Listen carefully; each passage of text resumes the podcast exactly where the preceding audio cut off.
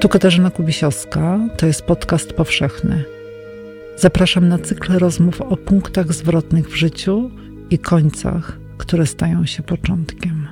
Gościem dzisiejszego odcinka jest Wojciech Plewiński. Taki wielki klucz wisi nad łóżkiem i pod jakimś obrazem, nad obrazem na takim. I ja tak go mimo woli jakoś go podpuszczam i on stoi pod tym kluczem. Ja go fotografuję i mówię, ja, ten, ja to robię, ale nie wiem do, do czego jest ten klucz. To jest dość tajemniczo wygląda. A on mówi, lecz proszę pana, to jest klucz do mojego grobowca.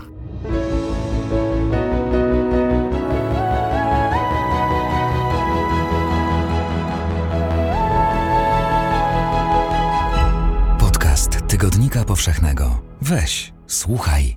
Dzięki Tobie podcast Tygodnika Powszechnego rośnie w siłę. Dołącz do grona patronów i patronek na patronite.pl i twórz go razem z nami. Powszechny, czyli Twój. Dzień dobry z Krakowa, ze studia Tygodnika Powszechnego przy ulicy Dworskiej 1C, Katarzyna Kubisiowska. Dziś ze mną w studiu jest e, pan Wojciech Plewiński. Dzień dobry, panie Wojciechu. Dzień dobry pani.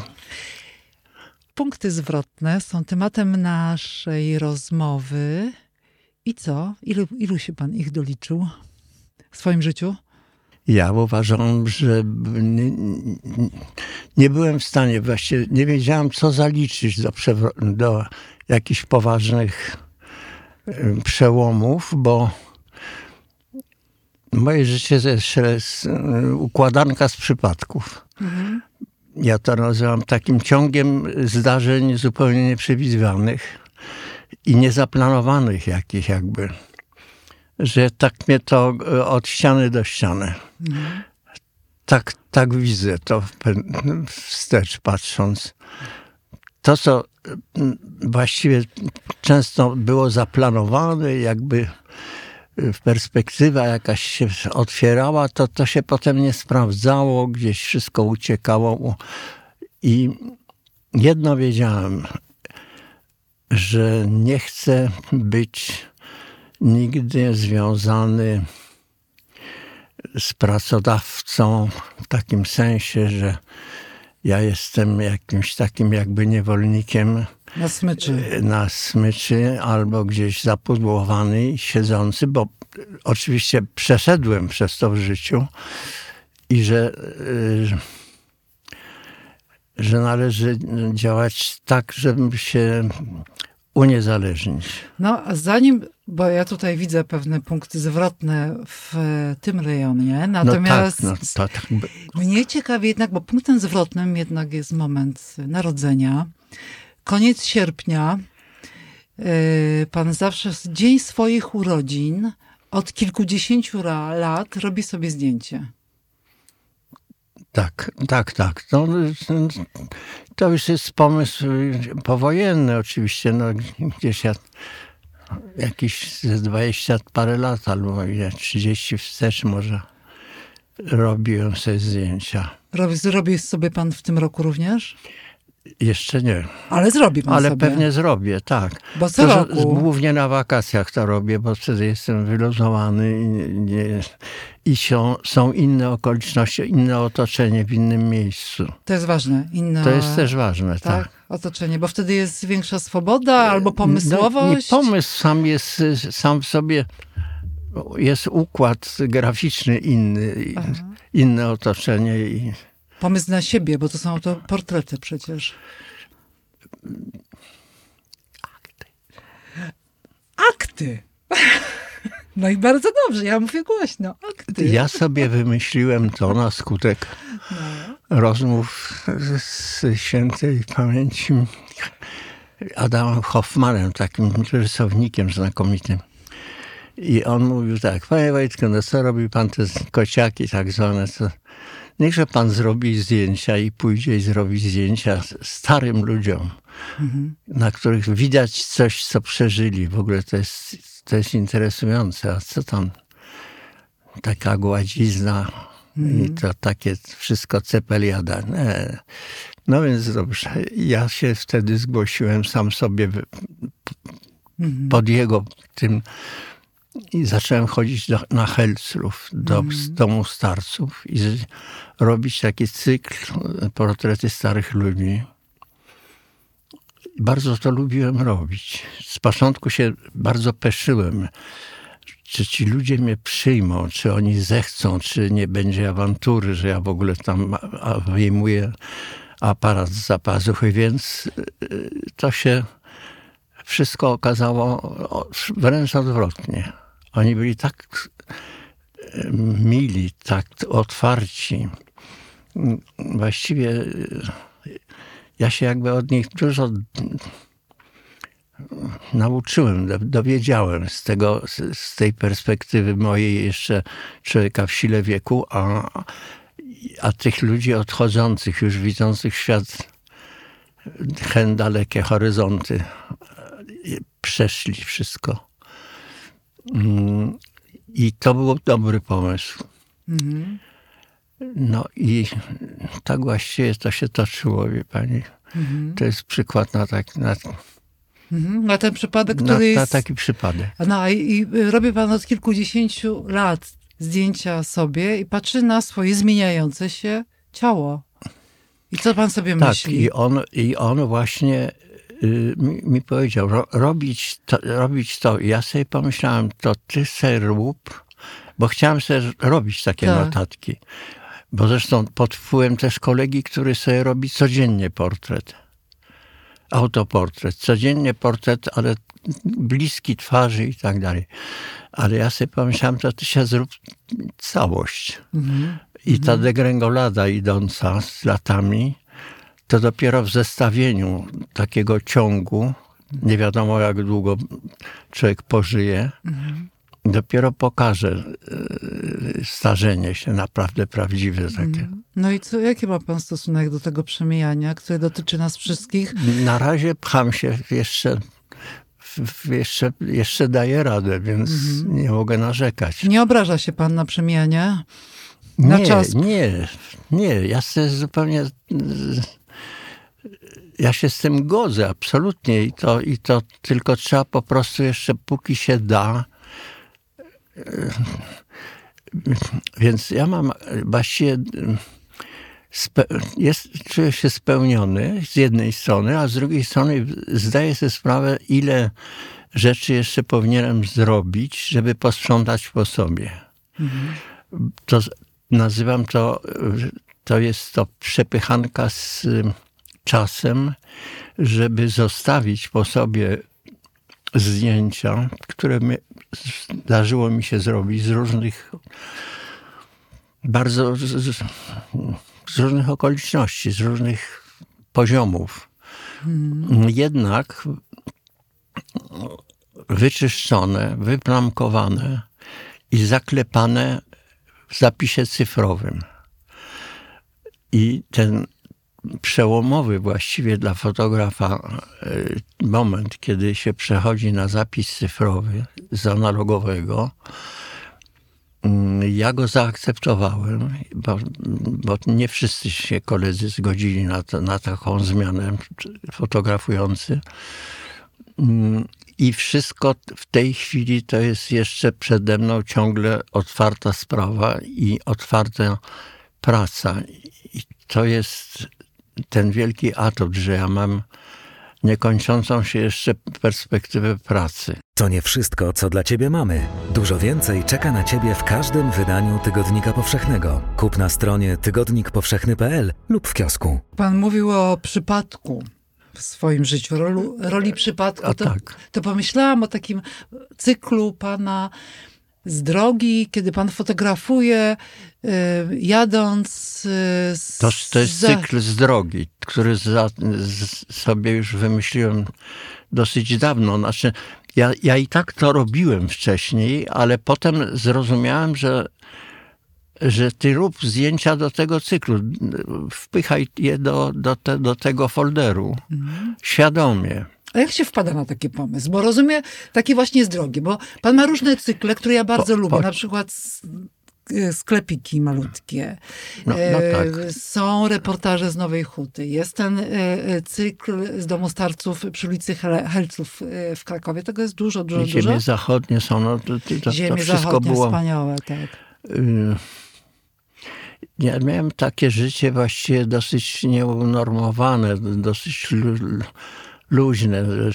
Zajmowałem się, bardzo dużo czasu straciłem na jakby to powiedzieć, jakieś różne sporty. Mhm. Stracił pan? Pan się temu oddał. Pan by bez tych sportów to po prostu był smutnym chyba człowiekiem. Że pan kocha ja sport. byłem strasznie zaangażowany. To, to, to wyniosłem z harcerstwa właściwie. Mm krótko mówiąc, zaczęło się od zuchów jeszcze, jako młody człowiek przed wojną, chłopaczek. E, byłem zuchem. To było przed harcerzami. I największe wydarzenie, jakie mi się spotkało wówczas, e, to nie, nie tyle przełomowe, tylko w ogóle wydarzenie, że stałem w Kielcach na, na takim, rozstawiali nas przy krawężniku i przyjeżdżał nie wiem, w jakimś celu jakieś wyda- pamię- pamię- upamiętnienia wydarzeń legionowych Rydz Śmigły wówczas, bo już Piłsudski nie żył. Pamiętam Piłsudskiego pogrzeb. 35 no, rok. 35, tak. No i ja tam stałem wyprężony, limuzyna podjeżdża i przed moim, nie wiem, trzy metry przede mną staje, wy, wypadają ci wojskowi, otwierają drzwi i ryc śmigły wychodzi prosto na mnie. Nie bywało. Po, po prostu ja wyprężony. I, I on się uśmiecha do mnie i przechodzi, idzie tam do środka, do, do wnętrza. Więc Aha. takie wydarzenie miałem. Jeszcze drugie było, mogę powiedzieć, o, z, z Ryzem Śmigłym związane wydarzenie życiowe. Mianowicie y, kom, kompletowałem do domu y, meble y, ludowe. Taki był okres i moda. I na Orawie po starych domach chodziłem i ze starymi ludźmi gadałem i oni mi sprzedawali albo nie sprzedawali, ale targowali się i tak dalej. I widzę krzesło góralskie. Ładnie zdobione, dosyć ten zaplecek mm, sensowny. I mówię, ja bym to krzesło kupił, jeśli pan by mi sprzedał. A on mówi, tego krzesła to ja panu nie sprzedam. Ja mówię, dlaczego? Panie łapie te krzesło, odwraca siedzenie, a na dole chemicznym ołówkiem takim się to pluje. Napisane, na tym krześle siedział ryc śmigły. Jak e, przekraczał granicę, bo on tam przekraczał granicę, mm. on tam wracał potem jeszcze, więc ja, ja nie wiem, czy to ten powrót pewnie, bo w 1939 mm. to mhm. przejechał w Zaleszczyki, a w ten właśnie przekraczał do Warszawy. Mhm. Ja do tego, do tego czasu wrócę, do 39 roku właściwie, co się działo od września 39 w Polsce, ale jeszcze porozmawiajmy chwilę o sportach, bo sporty to kajaki, nurkowanie. No, tak, tak. Kajakarstwo oczywiście, no żeglarstwo, tak. Wszystkie wodne i mhm. pływanie samo w sobie i potem przeszedł, przeszedłem na tylko na nurkowanie i właściwie wszystkie wyprawy nasze dalekie, y, jak na ówczesne czasy, wyjazdy y, z grupą, y, takim klubem turystyki podwodnej. To się nazywało przy PTTK, turystyka podwodna. Więc żeśmy tam zwiedzali. Z turystyką podwodną.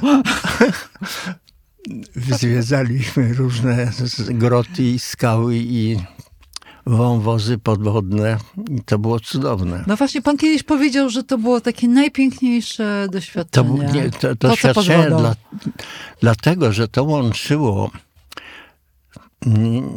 przygodę, nie, nie, nie, nigdy nie wiadomo, bo chodziliśmy na bezdechu, czyli nie używaliśmy jeszcze mm, aparat. Aparat był zawsze jeden czy dwa butle na, naładowane w razie wypadku, w razie czego, żeby były do, i przydawały się do ratowania. Natomiast myśmy działali w zakresie no, do 20 metrów mniej więcej.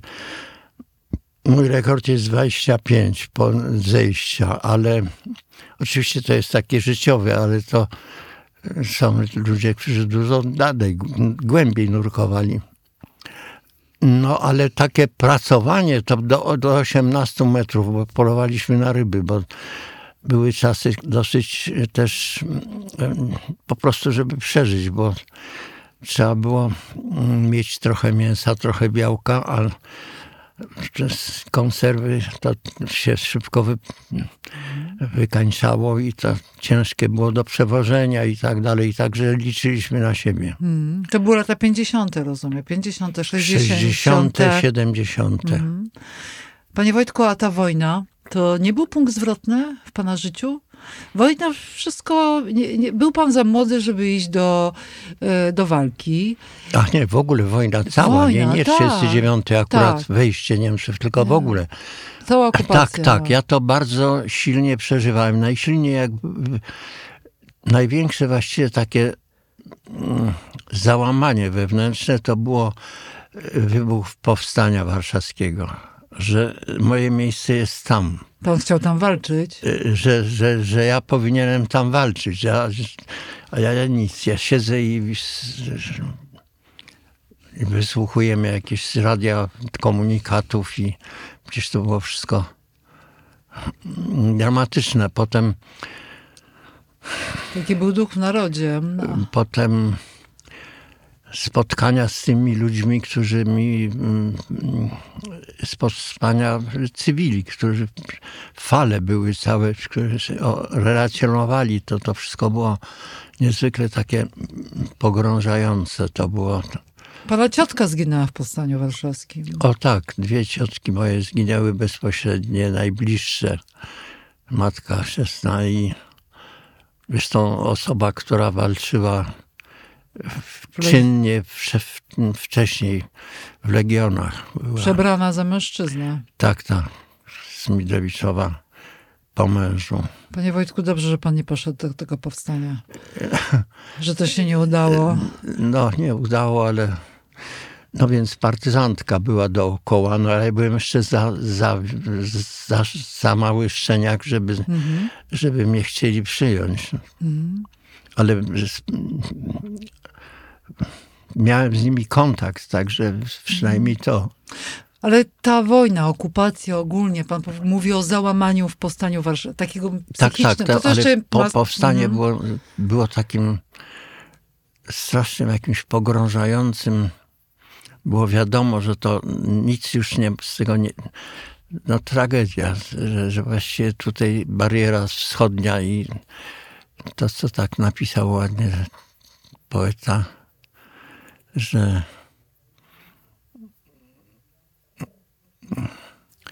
walczymy z czarną śmiercią, a nadchodzi nas czerwona zaraza. Mm. Że właściwie mm. taki los. A później po powstaniu, kończy się powstanie, a Niemcy jeszcze dokonują dzieła zniszczenia, czyli niszczą Warszawę.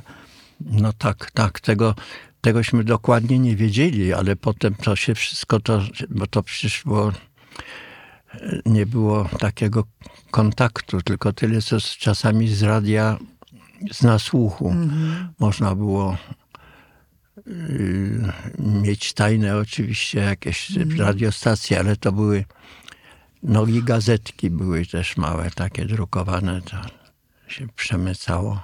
Mhm. mhm też y, dość było takim dla mnie kontynuacja szkoły, mhm. czyli w ogóle, żeby nie tracić czasu, cały czas byłem pod presją rodziców zresztą, że mam chodzić na komplety i to, i to było tajne wszystko w czasie Niemców. I do tej pory mam jeszcze takie nawyki, że jak coś nie, nie jest do przeniesienia, ręce muszę mieć wolne, to zapasek od spodni i pod, pod bluzę czy marynarkę przenoszę na brzuchu, bo wtedy się cały brzuch był obładowany, nie można było mieć nic w plecaku, nic, bo to było podejrzane, podejrzane od razu rewidowali, więc więc te przenoszenia y, bibuły, czegokolwiek, to wszystko na brzuchu jechało. Mhm. Mhm. No, a później po wojnie te te punkty zwrotne, czyli pan zaczął od tego, że nie, z, y, tę naszą rozmowę, zaczął pan od tego, że nie chciałby pan być związany na krótkiej smyczy z żadnym pracodawcą. Czyli, I w sumie wtedy, y, w latach 50. odchodzi pan z... Znaczy skończyłem tak, studia i, i już wcześniej zaangażowałem się na tak zwane, y, to były no, jak się to kursy? Nie, nie kursy, tylko po, trzeba było mieć um, praco, pracować w tym zawodzie jako student. Jeszcze mm. takie były prace. Ja sobie wybrałem pracownię konserwacji zabytków. No właśnie, o tym mówię, tak. Bowiem zdawałem sobie sprawę już wtedy, że y, architektura to była y, już tak scentralizowana i były normy i mieszkaniówka, czy przemysłowa, czy wiejska, to było wszystko. Człowiek tylko rysował według schematów i, i żadnej koncepcyjnej pracy nie było. Więc z tego trzeba uciec i poszedłem w zabytki i w konserwację zabytków.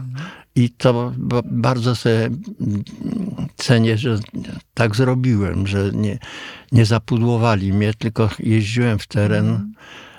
Mogłem, wtedy zacząłem fotografować, bo fotografia przydawała się w pracy, bo można było potem przy rozrysowywaniu obiektu nie wiem, policzyć rzędy gontów i dachówek, czego się nie da zrobić, bo to nie sposób mierzyć, tylko y, rozmiary, krzywizny okien, ścian, wszystko to było płynne dosyć, a fotografia dawała pewność, że ja robię w dobrym kierunku, bo kontroluję mhm. sam siebie po, porównując zdjęcie z tym, co miałam zapisane, mm, mm, no, narysowane. A ta, a ta pierwsza fotografia, którą pan wykonał i pomyślał pan, tak, to jest to, to jest, e, jestem z tego zadowolony. No, zrobiłem od razu w pracowni takie zdjęcie koleżanki, która siedziała w takim pustym przestrzeni. Kociaka, rozumiem. Nie, nie, nie. Ona była y, bardzo miła, ale nie była tylko kociakiem, ale była w takim białym kitluśmy siedzieli. Mhm. W takim stół, rysownica, ta deska do rysowania, wszystko. I ona taka skupiona siedzi w takiej przestrzeni dużej. Mhm. To było chyba jedno z pierwszych zdjęć, jakie świadomie sobie zakomponowałem. Potem wyskakiwałem, to było wszystko w namiotowej, tam PKZ-y się mieściły i się dało wyskakiwać y, na śniadanko, czy tam jakoś i robić po tych ruderach różnych. Kazimierz był zapuszczony niezwykle. Takie menele różne siedziały, dziwne, jakieś bidota, resztki jeszcze jakieś. Y, to była przecież żydowska dzielnica, więc y, był takie burznice poburzone, to wszystko to wszystko miałem pod ręką. I się zagłębiałem w ten świat i wracałem z powrotem do deski i rysowałem. Takie były mm -hmm. przerwy. A jak pan to robi, że ci ludzie z pana portretów, przez pana fotografowani, są tacy prawdziwi, tacy wiarygodni? Jak pan to robi?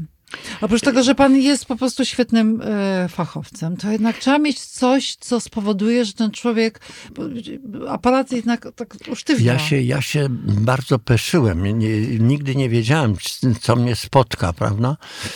Ale i, i coś było w tym, że ludzie się właściwie Mhm. Nigdy nie spotkałem się z jakimś tak odrzuceniem, z, z niechęcią wyraźną. Poddawali się temu. A potem, jak, jak przyszedł już okres pracy zawodowej fotografa w przekroju, mhm. którym byłem przez 40 lat chyba, no to wtedy już były rzeczy zaplanowane, bo ja już musiałem się wywiązywać z, z zadań. Mhm. Więc czy to był reportaż, czy to były wywiady z ludźmi. To bardzo lubiłem to wchodzenie do wnętrza, w którym ten człowiek żyje, w którym się obraca.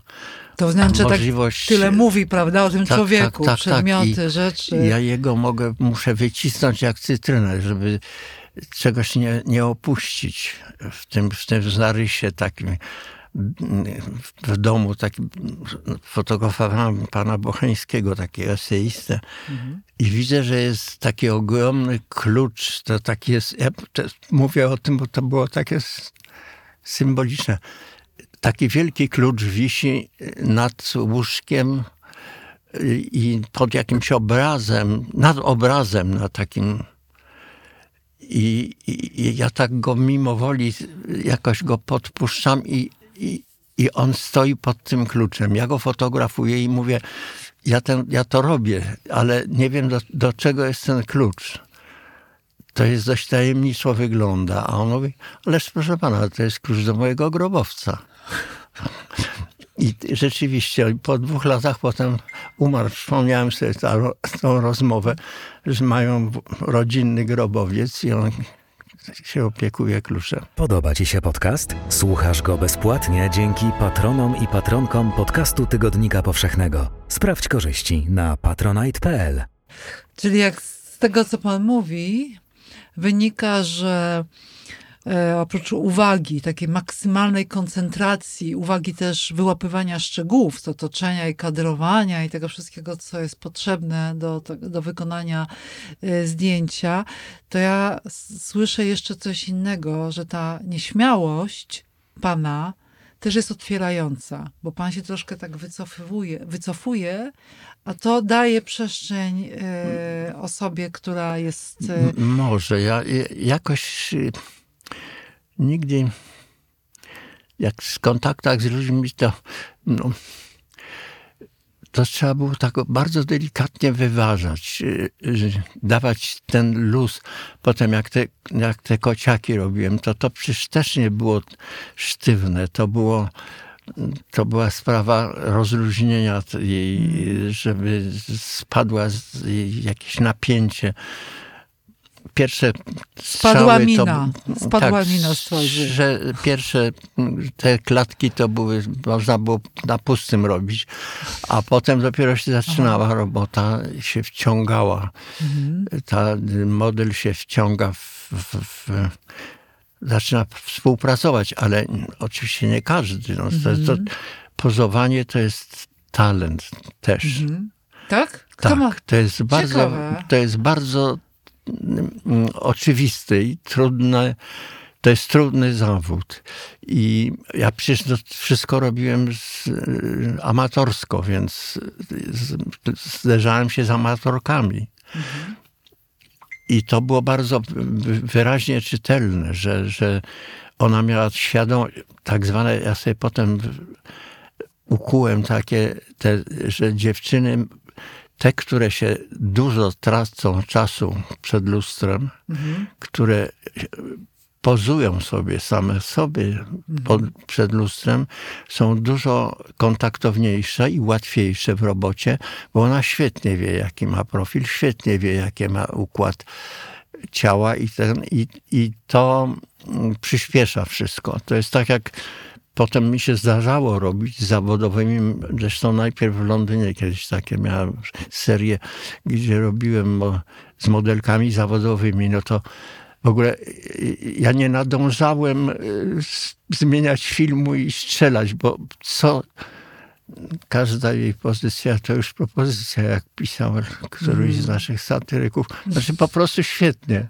Mm -hmm, mm -hmm.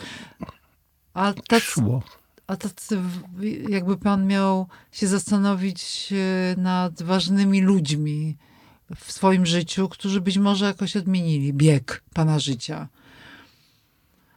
Ojej, ojej. Żeby odmienili.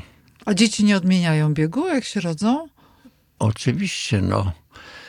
Pierwsze słowa, pierwsze Mhm. Pierwsze y, y, reakcje, to, to teraz też przeżywam przy prawnukach.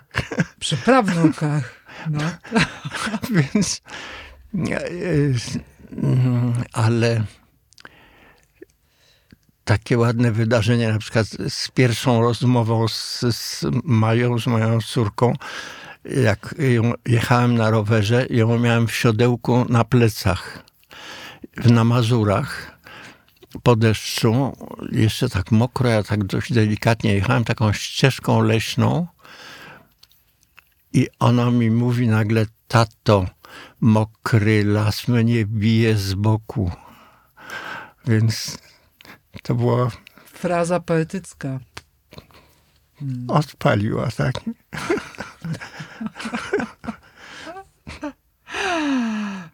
Kto jeszcze? A ktoś inny z takich ważnych ludzi spotkanych? A Wacek Nowak, fotograf? Ach, no to jest... Yy,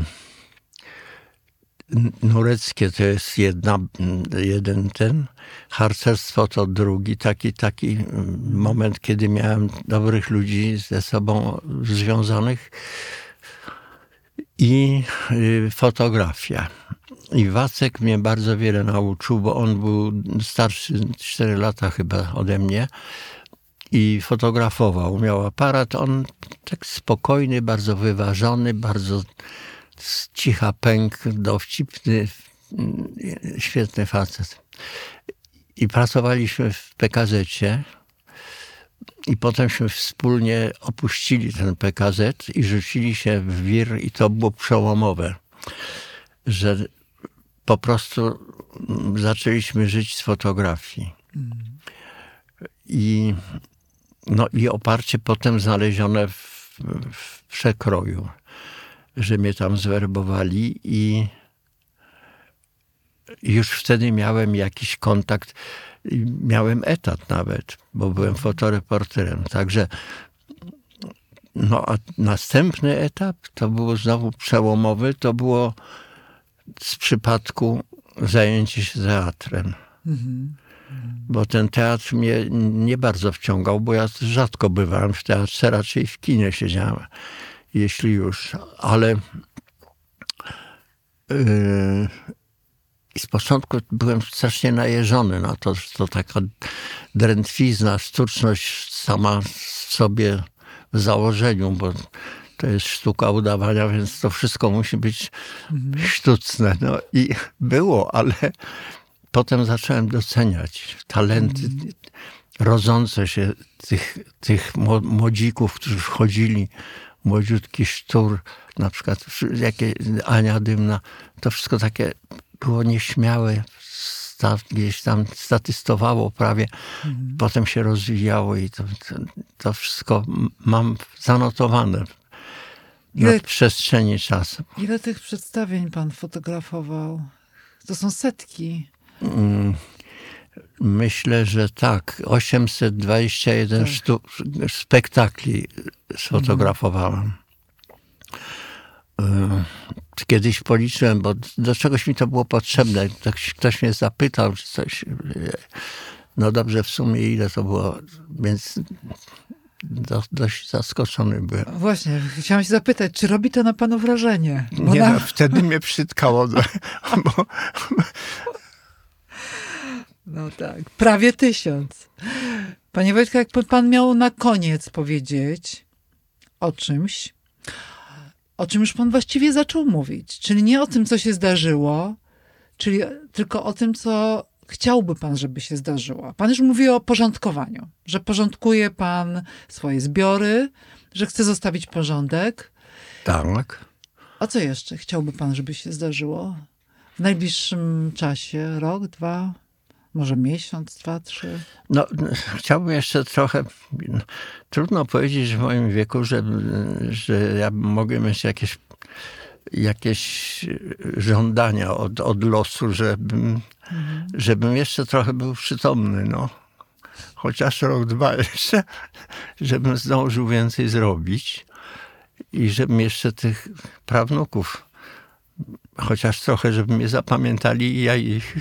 Dziękujemy za wysłuchanie podcastu. Poznaj też moc czytania na tygodnikpowszechny.pl. Czytaj i rośnij z nami.